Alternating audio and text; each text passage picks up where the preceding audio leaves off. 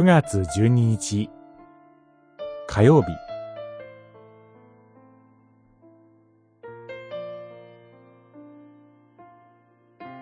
的を射た人生を生きるために。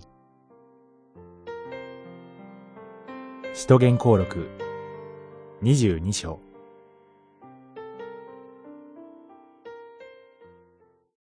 主よどうしたらよいでしょうか。主は、立ち上がってダマスコへ行け。しなければならないことは、すべてそこで知らされる。と言われました。二十二章、十節。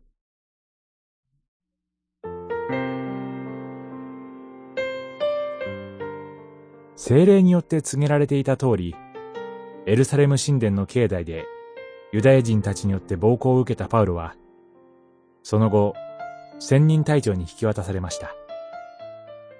その時、同胞であるユダヤ人たちに、彼がどのようにキリストと出会い、改心し、人生を変えられたかを証しする機会が与えられました。パウロは、ガマリエルのもとで厳しい教育を受けて、熱心に神に仕えるものでした。その確信に基づき、キリスト者たちを激しく迫害し、獄に投じ、死に至らせました。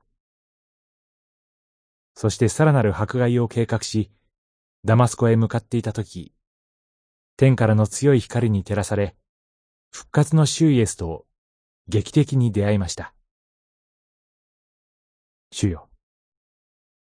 あなたはどなたですかという彼の問いに、私はあなたが迫害しているナザレのイエスである、と主は答えられました。次に、彼が発した問いは、主よ、どうしたらよいでしょうか？直訳すると、主よ、何をなすべきでしょうか？でした。それまで、キリスト者を迫害することが立法にかなうことだと考え、全力で迫害してきました。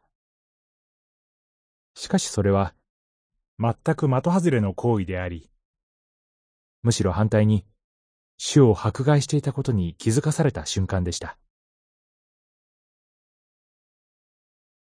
私たちの限られた人生が、的を射たものになるために、主は、私たちにもご自身を表してくださいました。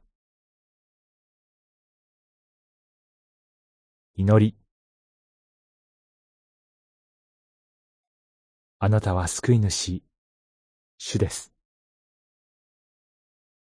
あなたに、なすべきことを日々問いつつ、歩む信仰を与えてください。